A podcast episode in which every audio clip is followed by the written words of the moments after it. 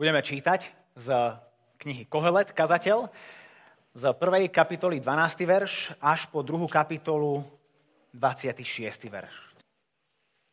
Ja, kazateľ, som bol kráľom nad Izraelom v Jeruzaleme.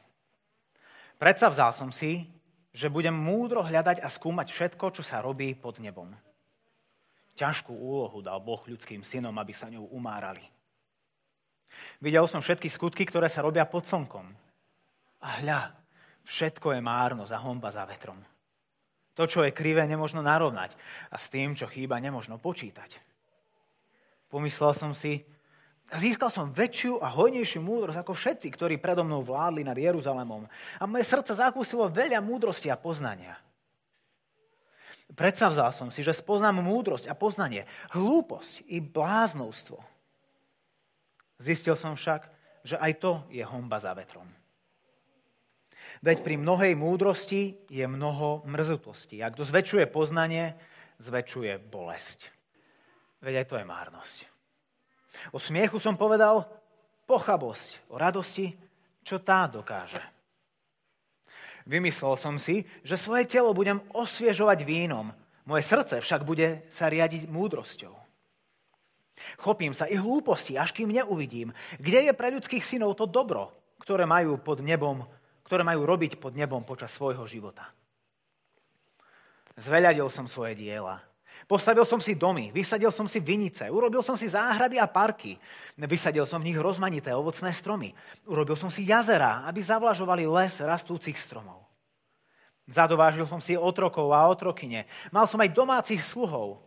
Vlastnil som veľa dobytka a oviec, viac ako všetci, ktorí boli predo mnou v Jeruzaleme. Nahromadil som si aj striebro a zlato, poklady cudzích kráľov a krajín. Zadovážil som si spevákov, speváčky i rozkoš ľudských synov, množstvo žien. Zrástol som a rozmohol som sa viac ako kdokoľvek, kto bol predo mnou v Jeruzaleme. Navyše, moja múdrosť stála pri mne. Čokoľvek si oči moje želali, nič som im neodoprel. Nebránil som svojmu srdcu v žiadnej radosti, lebo srdce sa mi radovalo z celej mojej námahy a to bol môj podiel zo všetkej mojej námahy.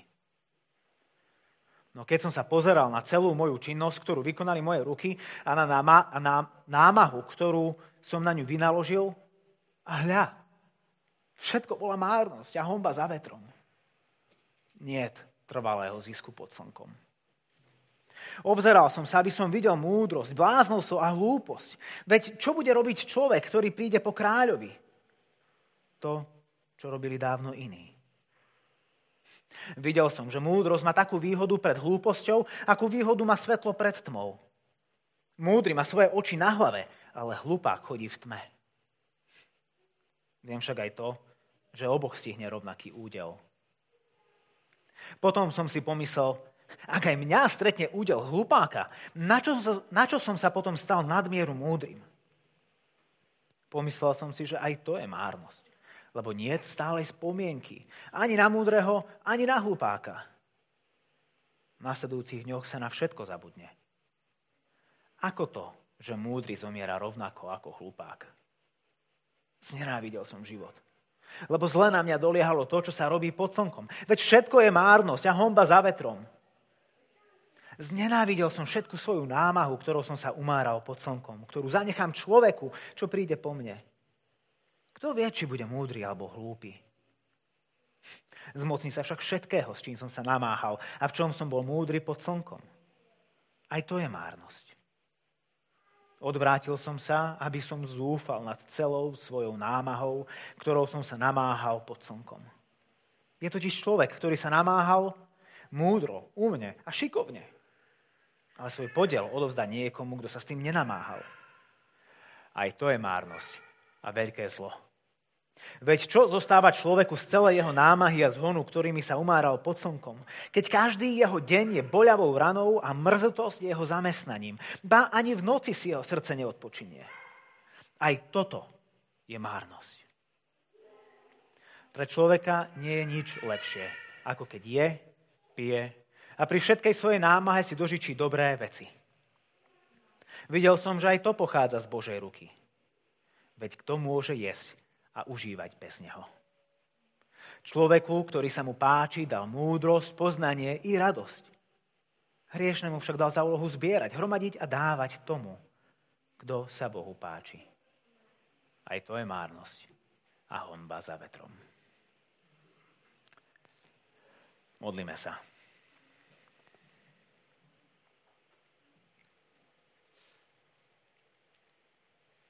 Pán Boh, ďakujeme Ti za to, že si nám dal svoje slovo, ktorým nás chceš učiť o sebe, ktorom nás chceš učiť o nás a ktorom nás chceš učiť aj o svete, v ktorom žijeme. A ako v ňom máme žiť vo vzťahu k Tebe. A ťa prosím o to, aby aj dnes cez slova Koheleta si nás učil, ako by si chcel, aby sme žili Ako má vyzerať život tvojich učeníkov, tvojich nasledovníkov a tvojich detí na tomto svete? O to ťa prosím mene Ježiša Krista, nášho pána. Amen.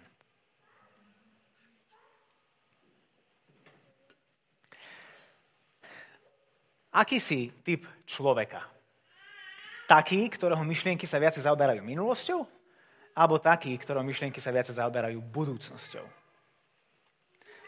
Možno taká, taký praktický príklad. Dnes je nedela, tak ak by si bol v kľude s pohárom kávy, alebo čierneho čaju, alebo bylinkového čaju a nič ťa neruší, kam sa budú uberať tvoje myšlienky? Budeš rozmýšľať nad predchádzajúcim týždňom, nad tým, čo bolo a čo mohlo byť? To, čo vyšlo dobre a to, čo ti až tak dobre nevyšlo? Alebo už budeš v myslou utekať do budúceho týždňa, to, čo ešte len príde. Budeš plánovať všetky svoje povinnosti a zodpovednosti, ktoré ťa čakajú a budeš si ich dávať do kalendára, aby si stihol všetky deadliny a na nič nezabudol.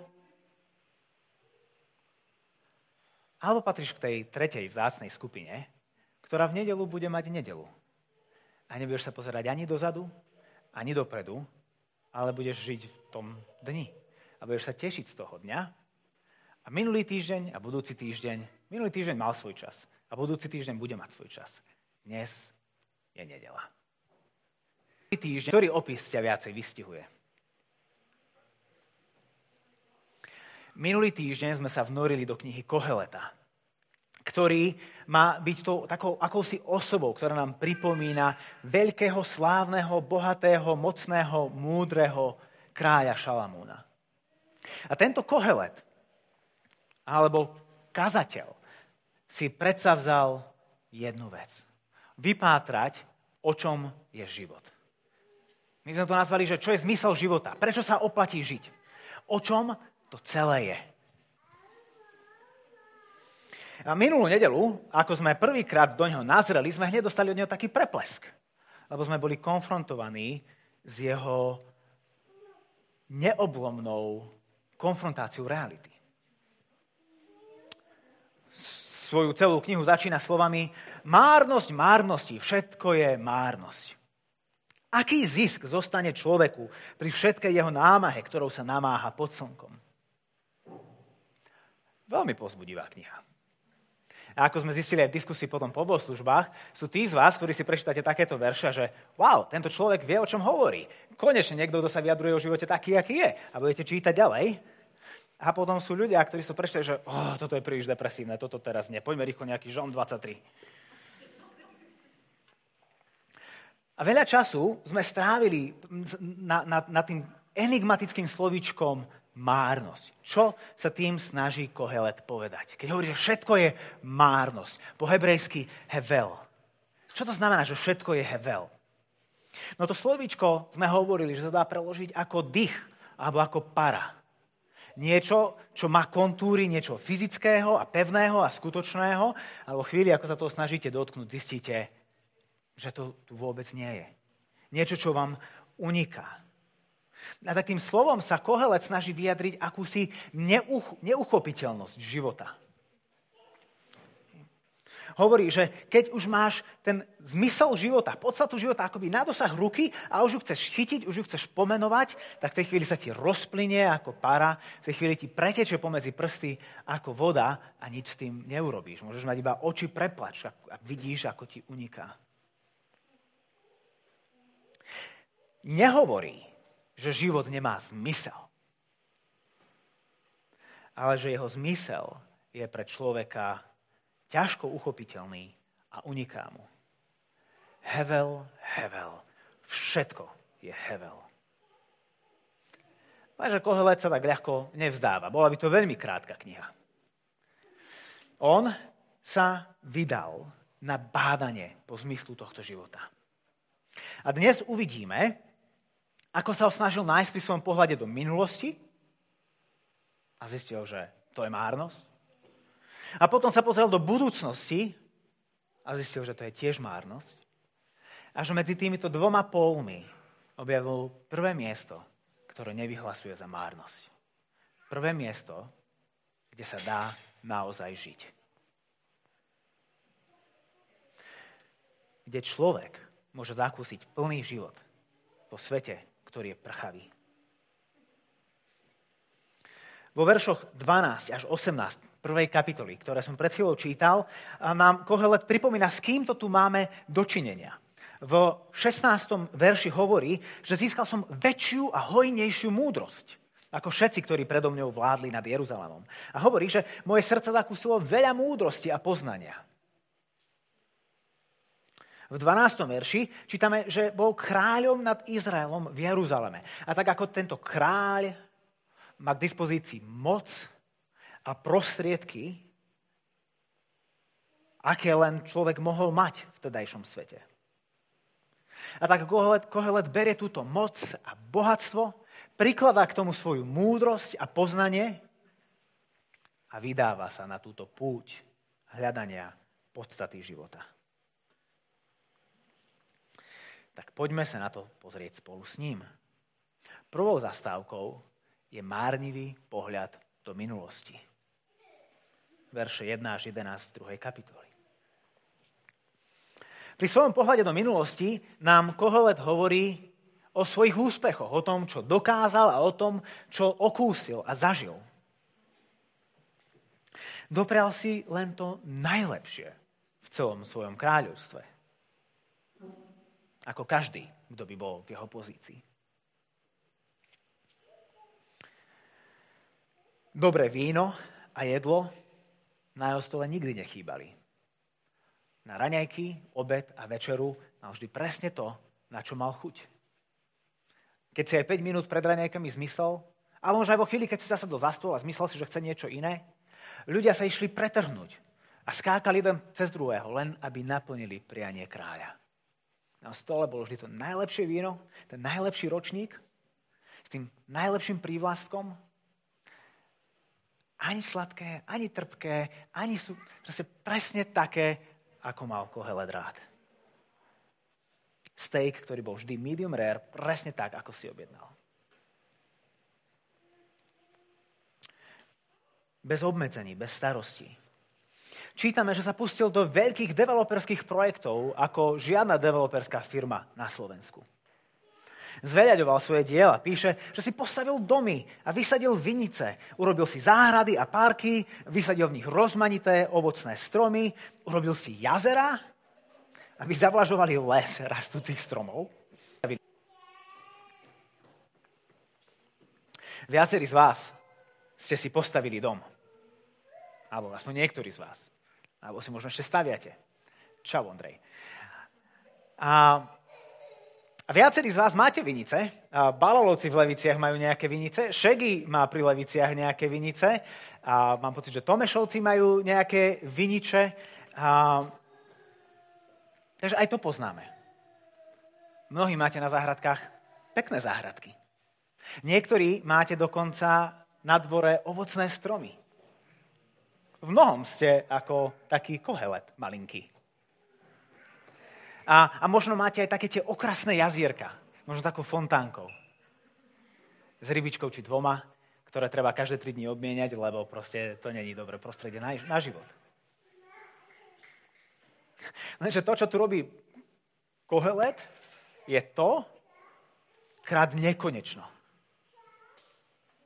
Stavia tie najluxusnejšie domy, vysádza celé vinice, ktoré dávajú to najlepšie hrozno, z ktorého bude to najlepšie víno.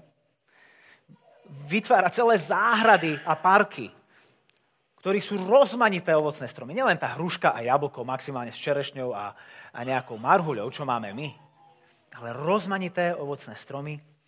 Má jazera, jazera, ktoré zavlažujú les. Čiže rozvíja sa a realizuje sa ako, ako nikto z nás sa niekedy bude. Ďalej čítame, že mal pod sebou, ma, ma, zadovážil si otrokov a otrokyne, mal aj domácich sluhov. Je jedno, koľko ľudí máš v práci pod sebou. Jednak ich nemáš toľko, koľko kohelet a jednak nie sú tak poslušní ako, kohelet, ako boli tí koheletovi. Čokoľvek povedal, bolo urobené. Nikto neodvrával, nikoho nemusel prosíkať, nikoho nemusel presviečať. Stačilo povedať. To, že mal veľa dobytka a oviec, sa nedá porovnať s tými troma, e, troma sliepkami a, a kozou, ktorí môžu mať a, Tomešovci. A, a nehovoriac o tom, koľko mal striebra a zlata. Zadovážil si spevákov a speváčky, mal svoju vlastnú kapelu, ktorá bola vždy dobre naladená, ktorá vždy dobre ladila a spievala tie jeho obľúbené vypaľováky. Mal svoj vlastný Spotify. A samozrejme, čo by to bolo za hedonizmus života bez sexu. A tých žien, ktoré mal on k dispozícii, nebolo konca kraja. A tak suma sumárum, verš 9 hovorí, vzrástol a rozmohol som sa viac ako kdokoľvek, kto bol predo mnou v Jeruzaleme. Navyše moja múdro stála pri mne. Čokoľvek si moje oči želali, nič som im neodoprel, nebránil som svojmu srdcu v žiadnej radosti. Je to však tá poznámka o múdrosti uprostred, ktorá stojí za pozornosť. Hovorí, navyše moja múdrosť stála pri mne. Konec verša 9. Lebo mohli by sme ľahko uveriť tomu, že Kohelet sa opojil vínom, že, že sa vydal na pospas tomuto hedonizmu a rozkoši života a sa v tom až stratil a pomiatol. A, a, a preto nakoniec hovorí, že všetko je márnosť, lebo všetkého veľa škodí, že? Ale to nie je to, čo, ako Kohelet opisuje svoju skúsenosť. Vo verši 9 hovorí, teda, že jeho, áno, že jeho múdrosť stála pri ňom, ale takisto vyššie, keď hovorí o tom víne. A,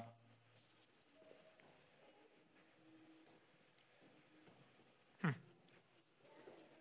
Áno, v treťom verši, keď hovorí o, o víne, tak hovorí, do, hovorí dokonca aj tam, že ako pije víno a ako zavlažuje a osvieže, osviežuje svoje telo vínom, jeho múdrosť je stále pri ňom. Inými slovami, Kohelet všetko skúšal a pritom to všetko skúmal. Je v tomto zmysel života? Je o tomto život? A tak záver jeho vedeckej práce vidíme vo verši 11. No keď som sa pozeral na celú moju činnosť, ktorú vykonali moje ruky a na námahu, ktorú som na ňu vynaložil a hľa, všetko bola márnosť a homba za vetrom. Keď bolo po všetkom, pozerá sa späť, analizuje, vyhodnocuje, nahadzuje to do Excelu, robí súčet a výsledok je hevel. Hevel. Všetko je hevel. A ako keď sa snažíte chytiť vietor. Čo vidíte robiť iba pochavé dieťa vonku, ktoré si myslí, že vietor môže chytiť. Tak sa Kohelet cítil, keď reflektoval celú svoju snahu nájsť zmysel života vo svojich skúsenostiach a vo svojich úspechoch. Ako chlapec, ktorý sa snaží chytiť vietor. Celkom zlaté, keď má 4 roky. Smutné, keď má 40.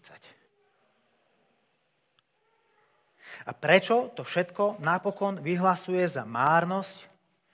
Konec verša 11. Hovorí, niet trvalého zisku pod slnkom. Lebo úspechy aj potešenia sú dočasné. A opäť nezabúdajme na význam toho slova heva a na koheletov zámer. Tá márnosť, hevel, neznamená, že je vec je prázdna alebo zbytočná, alebo nezmyselná. To víno bolo určite dobré. Spev bol určite dobrý. Domy boli určite krásne. Sex bol určite príjemný. Lenže keď na ne položil váhu svojho života, tak zistil, že to, čo sa zdalo byť pevné, je nedostatočné. A to, že to všetko je hevel, znamená, že v nich nenašiel trvalý zisk, iba dočasné rozptýlenie. Kohelet bol príliš múdry na to, aby sa nechal oklamať. A my sa žiaľ radi necháme klamať. Radi chceme uveriť tomu, že ak ešte toto niečo dosiahneme, vtedy náš život bude naozaj plný.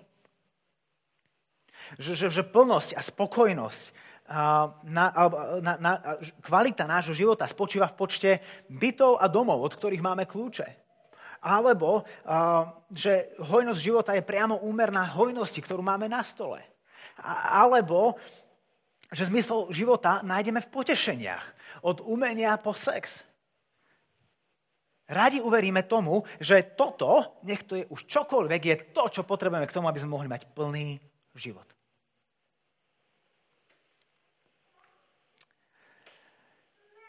že tá ďalšia dovolenka nám pomôže sa zresetovať. Alebo kašeme na dovolenku. Ten budúci víkend si už konečne oddychnem. Neoddychneš. Že keď získaš tú, túto ďalšiu zákazku, vtedy budeš mať dosť. Nebudeš.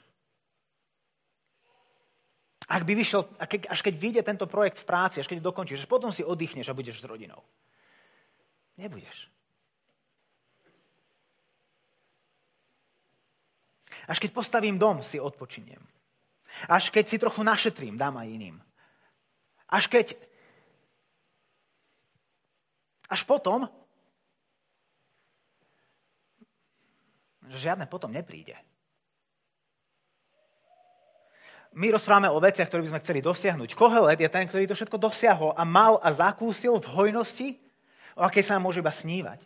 A na konci toho celého vyhlasuje Hevel márnosť, para. Kohelet, ktorý všetko mal a všetko mohol, priznáva, že vo chvíli, ako sa v tých veciach snažil nájsť zmysel a podstatu života, tak sa mu úplne vyparil. Akoby to samotné hľadanie života v tých veciach bolo to, čo ich v skutočnosti vyprázdnilo, čo, z nich, čo z nich urobilo Hevel. Áno, v tej chvíli víno aj sex potešili. Ale to bolo vtedy. Teraz je teraz. Nie trvalého zisku pod slnkom. A tak sa sklamaný svojimi úspechmi a zážitkami kohle dotáča ku budúcnosti.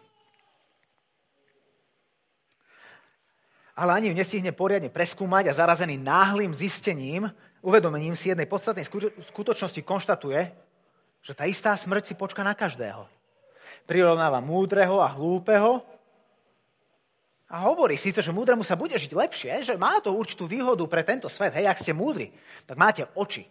Lepšie sa žije tomu, ktorý má oči, ako tomu, ktorý žije v tme. Ale hovorí, čo z toho, keď nakoniec obaja končíme rovnako. Verš 14. Oboch si hne rovnaký údel. Na čo sa namáhať? Na čo byť múdry? Na čo byť usilovný? Na čo šetriť? Na čo snívať? Na čo sa snažiť a potiť, keď aj tak všetci rovnako zomrieme?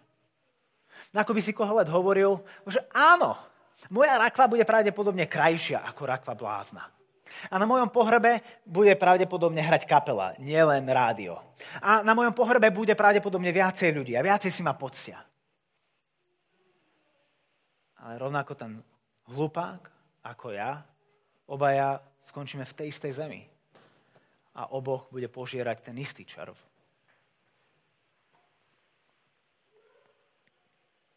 Aký má teda zisk zo svojho života, keď je mŕtvy.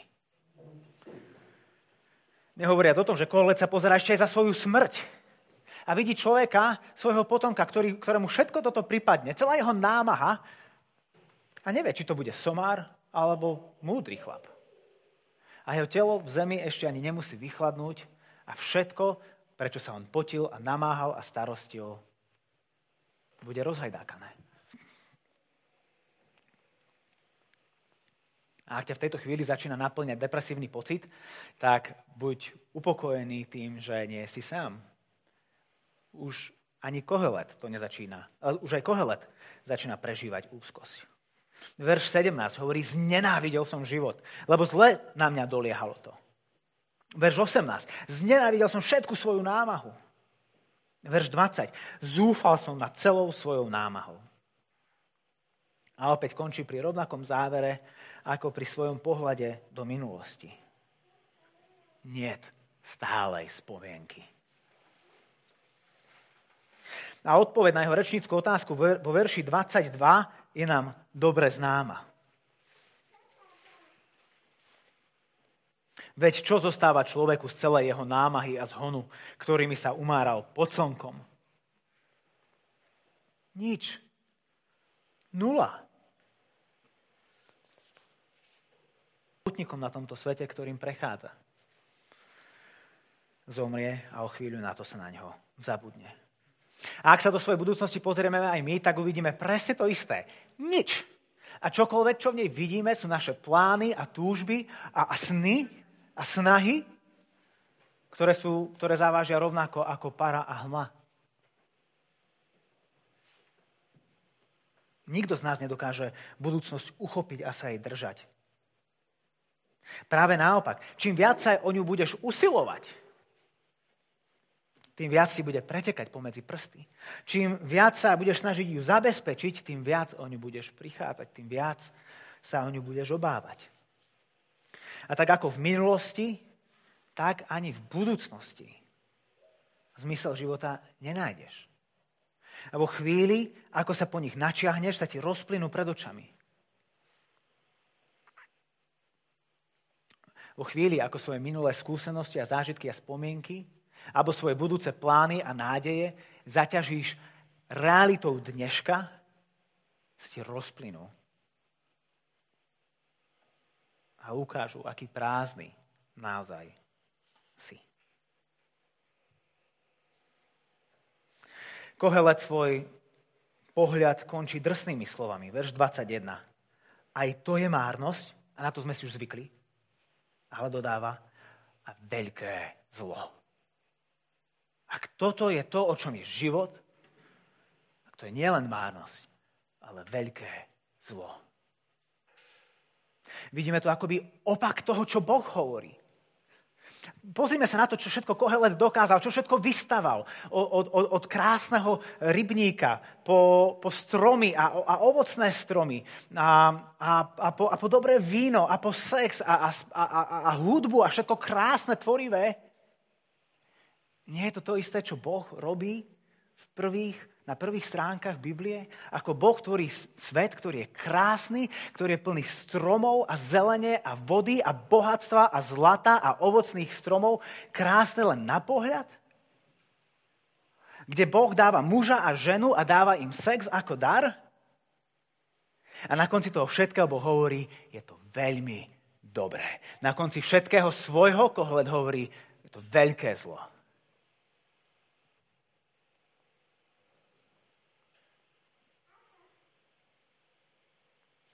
Minulú nedelu som vám slúbil, že ak vydržíme s kohletom dostatočne dlho, tak on nám ukáže postupne cestu ku plnému životu v prchavom svete. No predtým, ako nám ukáže tú správnu cestu, nám potreboval ukázať a povedať, že toto, to cesta nevedie. Tu zmysel života, podstatu života nenájdeš. A ver mi, ja som tam bol a skúsil som to. A skúsil som všetko, čo sa skúsiť dá. Hebel. Márnosť a možno až teraz, trochu vydeptaní, sme pripravení počúvať, čo nám chce povedať. Verše 24-26. Pre človeka nie je nič lepšie, ako keď je, pije a pri svojej námahe si dožičí dobré veci. Videl som, že aj to pochádza z Božej ruky. Veď kto môže jesť a užívať bez neho? Človeku, ktorý sa mu páči, dal múdrosť, poznanie i radosť. Po prvýkrát Kohelet nenachádza Hevel. Po prvýkrát nenachádza márnosť. Kde to teda je? Kedy to je? Jeho odpoveď? Tu a teraz. Kohelet nám opakovane predkladal jednu a tú istú otázku. Prvá kapitola, tretí verš. Aký zisk zostane človeku pri všetkej jeho námahe, ktorou sa namáha pod slnkom? Druhá kapitola, 11. verš. Nie trvalého zisku pod slnkom. 2.16. Nie trvalej spomienky. 22. verš teraz. Veď čo zostáva človeku z celého námahy a zhonu, ktorými sa umáral pod slnkom? Všetky tieto jeho výroky nám iba ukazujú pohľad na život, ktorý sa snaží vidieť v živote niečo, čo má viesť ku zisku. Čo má viesť ku hromadeniu. Čo, čo treba zužitkovať, čo treba vyžmýchať z toho čo najviac. Aby náš konečný stav nášho života bol plusový, v kladných číslach. A že Kohelet zistuje, že smrť všetko násobí nulou. Bez ohľadu na to, koľko budeš mať na konci života, smrť je to posledné krát nula. A ak takto rozmýšľame nad životom aj my, tak tým ukazujeme, že sme nepochopili podstatu života. A to, čo nám Kohelet hovorí, je to, že život nie je zisk, ale dar. Vo verši 1 až 11 Kohelet hovorí v minulom čase. Vo, verši, vo veršoch 12 až 21 hovorí v budúcom čase. No vo verši 24 sa zastavuje. Spomaluje na časovej osi a zastavuje pri stole. Tam, kde je a pije a kde sa teší zo života. A hovorí, aj to pochádza Božej ruky. Prestáva sa snažiť získať a začína príjmať. Zisk. Nie zisk, ale dar. Inými slovami, zmyslom tvojej každodennej práce nie je to, aby ti na konci mesiaca cinkla výplata, z ktorej si trošku odložíš, aby na konci roka si mohli ísť na lyžovačku alebo mohol si ísť v lete na dovolenku a konečne žiť aspoň na pár dní. Zmyslom tvojej každodennej práce je to, že večer si budeš môcť sadnúť za stôl so svojimi blízkymi, so svojimi priateľmi, so svojou rodinou a budeš môcť jesť a piť a tešiť sa z dobrých vecí, ktoré ti v ten deň Boh dal. Veď kto môže jesť a užívať bez neho, hovorí Kohlet. Ako by tá pravá radosť zo života bola možná len vtedy, ak je Boh súčasťou toho obrazu. Ak si uvedomujeme, že toto je Boží dar, a tú vec si užívame a nachádzame v nej potešenie spolu s ním. Obzerať sa do minulosti na naše úspechy a zážitky je márnosť pre život dnes. Pozerať sa na, do budúcnosti, na to, čo bude, na to, čo plánujeme, to, po čom túžime, je rovnako márnosť pre život dnes. Dnes v nich žiť nedokážeme. Sú fajn ako dobré spomienky alebo ako múdre plány, ale váhu dneška jednoducho neunesú. No ak sa budem pozerať len späť alebo vpred, môže sa stať, že mi unikne dnes. Ak sa budem pozerať len späť alebo vpred, sa môže stať, že mi unikne dnes. Unikne mi to požehnanie a radosť, ktorú, ktoré tu budú len dnes. Tie zajtrajšie mi dnes neosožia, a tie včerajšie ma dnes nepotešia. Ľudia rôzne reagovali na uplynulý rok. Niektorí sa snažili vysporiadať, vysporiadať s bolesťou života tak, že nachádzali potešenie v minulosti. Och, aké to bolo dobre, keď sme mohli byť spolu keď sme nemali tieto rúška, keď sme si videli do tvári, keď sme si videli na ústa, keď sme sa objímali, keď sme spolu stolovali, keď sme mali skupinu doma v obývačke a nikto sa nebal, keď si niekto kýchol a sme si mysleli, že má alergiu a nie koronu. Oh, aké to bolo dobré. A potom bola druhá skupina ľudí, ktorí sa pozerali hneď od začiatku do budúcnosti. O, to treba len počkať. Veď príde vakcína, veď aj toto raz prehrmí. Boli tu pandémie aj predtým, treba len byť ticho, zamknúť sa a čakať. A potom budeme pokračovať tam, kde sme skončili. Vtedy jeden hovorí. Potom hovorí ďalší. A to riziko však je, že medzi týmito polmi minulosti a budúcnosti zabudneme na dary prítomnosti.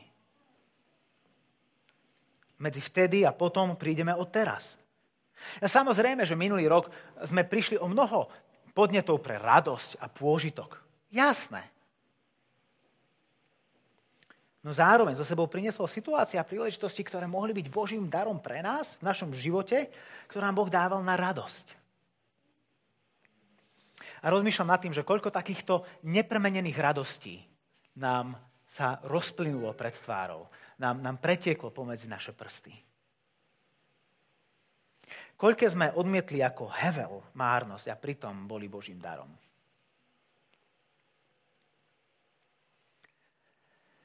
Keď bol Ježiš medzi nami, tak žil ťažký život.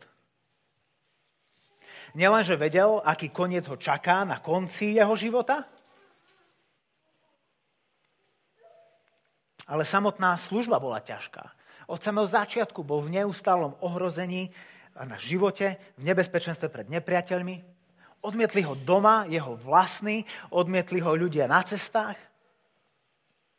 Napriek tomu Ježiša opakovane vidíme v evaneliách ako toho, ktorý je, pije a teší sa zo života. Boh, ktorý stvoril svet a všetko ňom, sa ešte stále dokáže tešiť zo svojho stvorenia. A niekto by možno až povedal, že to Ježiš niekedy aj prehnal, keď si vyslúžil prezývku žráč a pijan. A jeden autor a opisuje Ježišov život v Lukášovom evaneliu touto, takýmto výrokom.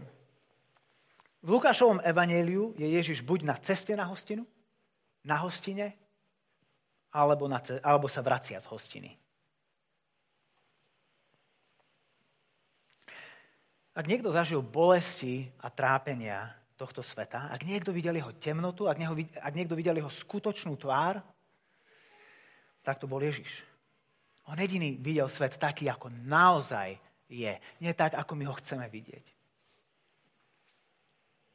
Videl, ako je veľmi porušený a zotročený hriechom. No zároveň Ježiš vedel príjmať život ako dar z ruky svojho otca v každej chvíli. Nelipol na minulosti, neobával sa budúcnosti, ale tešil sa v prítomnosti. Nehovorím, že sa tešil z prítomnosti, ale tešil sa v prítomnosti. A tak nám zanecháva príklad toho, ako vyzerá plný život v prchavom svete.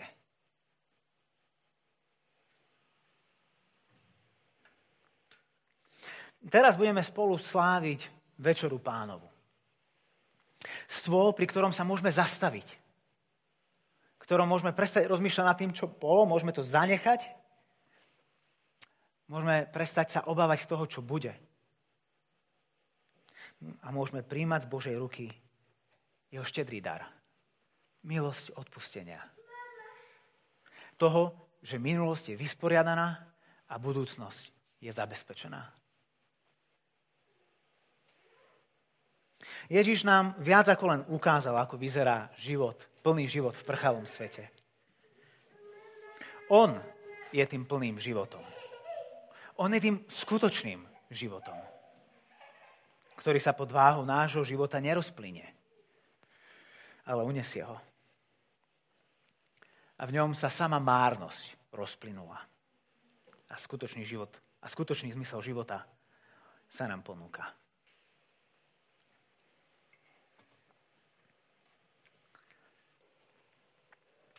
Pane Ježiš, ďakujeme Ti za to, že si vstúpil do tohto sveta, ktorý,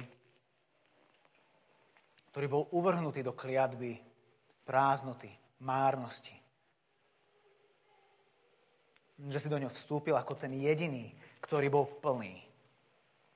Ako ten jediný, ktorý neprišiel získať, ale ktorý prišiel dať. A že my sme z Tvojej plnosti mohli prijať plnosť. Ďakujeme ti za to, že si ochotne položil svoj život. A že si ho slávne prijal od svojho otca späť. A že aj v týchto našich márnivých dňoch ty stále sedíš po pravici svojho otca v sláve, ako ten, ktorý vládne a panuje. A to je našou nádejou a to je, našou, na, to, a to je našim zdôvodnením toho, prečo sa môžeme radovať, prečo môžeme jesť a piť a tešiť sa z dobrých vecí, ktoré nám dávaš v našom živote. Lebo vieme, že posledné slovo nebude Hevel, ale Ježiš. Amen.